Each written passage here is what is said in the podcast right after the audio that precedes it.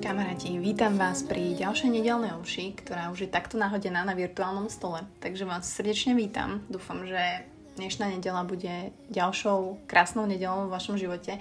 A pôjdem hneď na vec, lebo nechce sa mi chodiť okolo horúcej kaše a dneska som tak premýšľala, že, že čo by sme si tak mohli spolu prebrať a pripomenúť. A, a pristihla som sa vlastne posledné dni, či už to bolo niekde vonku, pri behu alebo paradoxne aj v posilovni, kde som si vlastne dávala sluchatka a vlastne vždy mám skoro sluchatka, že jednoducho mi to trošku vadí, že vlastne nechcem ich mať, že, že som sa tak nevedela sústrediť a necítila som sa proste dobre, vlastne tú hudbu v tej posilovni som prezlušovala mojou hudbou a vlastne to aj tak nepomohlo, lebo som to počula a keď sa ti niekto chcel prihovoriť, tak si si musel doledať sluchatka. Alebo niekedy, neviem, či to máte aj vy tak, že ja keď idem behať, tak jasne, niekedy máte chuť si pustiť pesničku, niekedy možno viacej motivačnú, niekedy práve že také pomalšie. Asi neviem, čím to je, že asi vašim vnútorným rozpoložením alebo to, ako sa cítime. A niekedy jednoducho ja to musím vypnúť, že jednoducho nemôžem počúvať. A nehovorím, že to je zlé alebo dobré, ale začala som tak vnímať, že aha, okay, že, že, že prečo to tak mám. A uvedomila som si, že ja keď bežím bez hudby, tak si viac samozrejme uvedomujem a aj užívam ten beh. A teraz možno idem sama proti sebe, kde mierne naznačujem, že nepočúvajte úplne podcasty pri športe.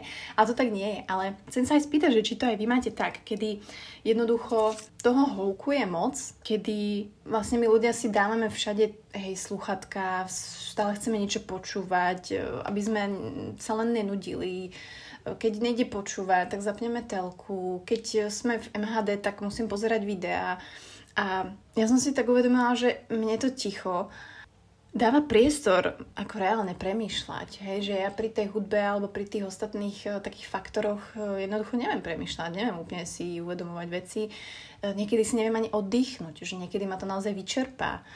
A že to ticho, či je to v práci, doma, vonku, v prírode, mi naozaj dáva priestor uh, začať na, naozaj počuť či už svoju hlavu, svoje myšlienky, svoje nápady, svoje nálady.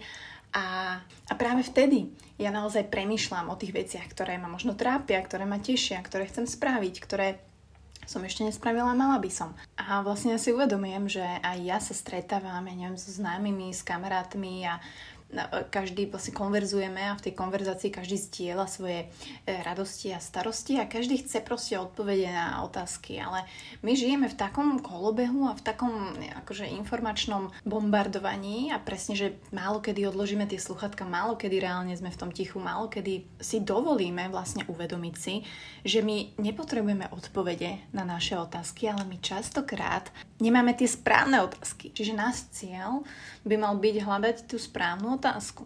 Minule som riešila presne, že ja nemám čas proste, kedy mám ich cvičiť, keď ráno jednoducho mám tú rutinu s Honzikom. Cez deň som v práci, večer som fakt unavená, potom ešte sa hecnem behať, že naozaj, kde máme zobrať ten čas? Že proste nemám čas.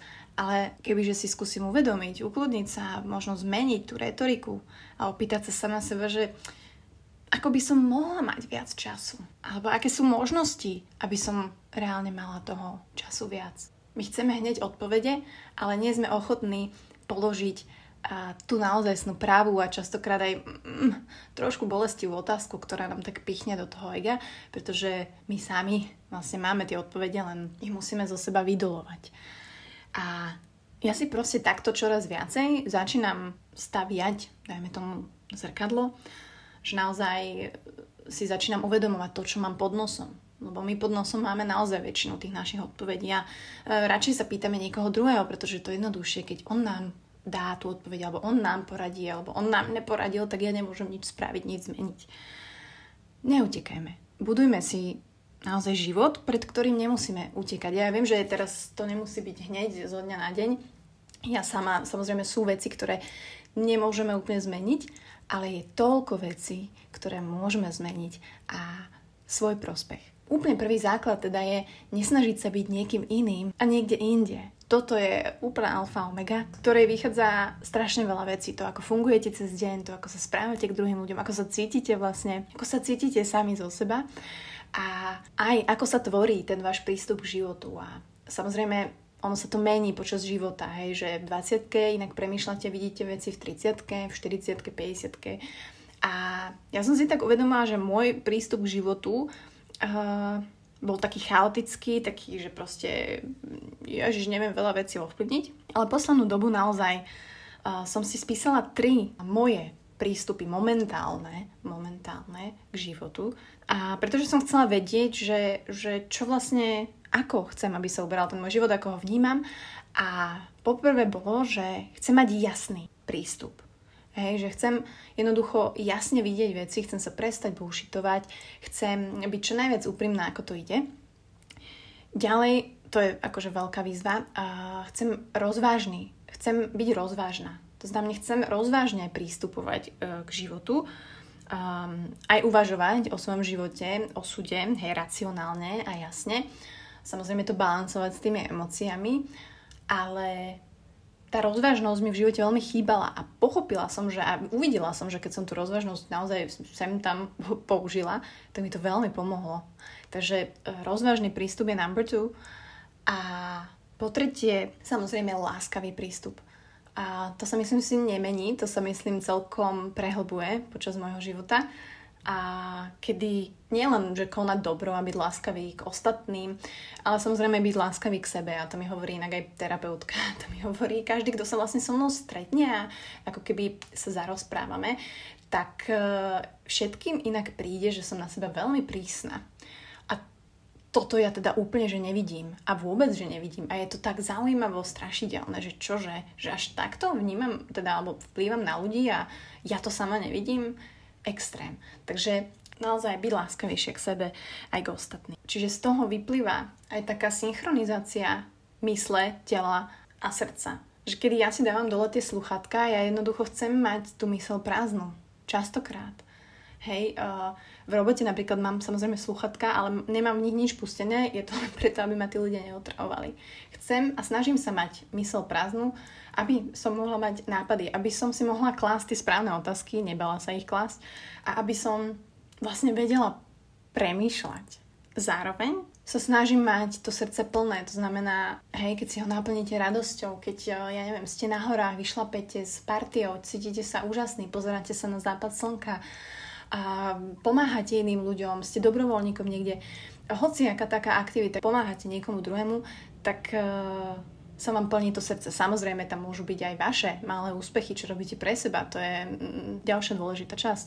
Takže prázdna mysel, plné srdce a zamestnané telo. A tam je vlastne tá posledná skladačka, kedy sa určite častokrát bavíme o tom, že jednoducho to telo by sa malo hýbať, o to telo by sme sa mali starať, mali by sme ho zamestnávať, pretože sme naozaj doba, generácia, kedy sa čoraz menej hýbeme, kedy všetky tie technológie nám ukazujú, ako nemusíme. Ale keď si naozaj postavíme to zrkadlo a skúsite si teraz um, napísať, povedať, aké možno tri prístupy k životu teraz cítite a máte, alebo chceli by ste mať, tak vám to veľmi pomôže sa odraziť v tom, aby ste prestali utekať, trošku viac sa ukotvili v tom, kde ste teraz, kým ste. Nesnažili sa byť niekým iným a, a niekde inde, aj keď veľa z nás by radšej chcelo byť niekde inde. A pochopili ste, že nepotrebujete odpovede na vaše otázky, ktoré vás mátajú stále, ale možno sa potrebujete trošku inak spýtať. A potrebujete tú správnu otázku. Tak vám držím palce, aby ste tú mysel mali prázdnu, srdce plné a telo zamestnané.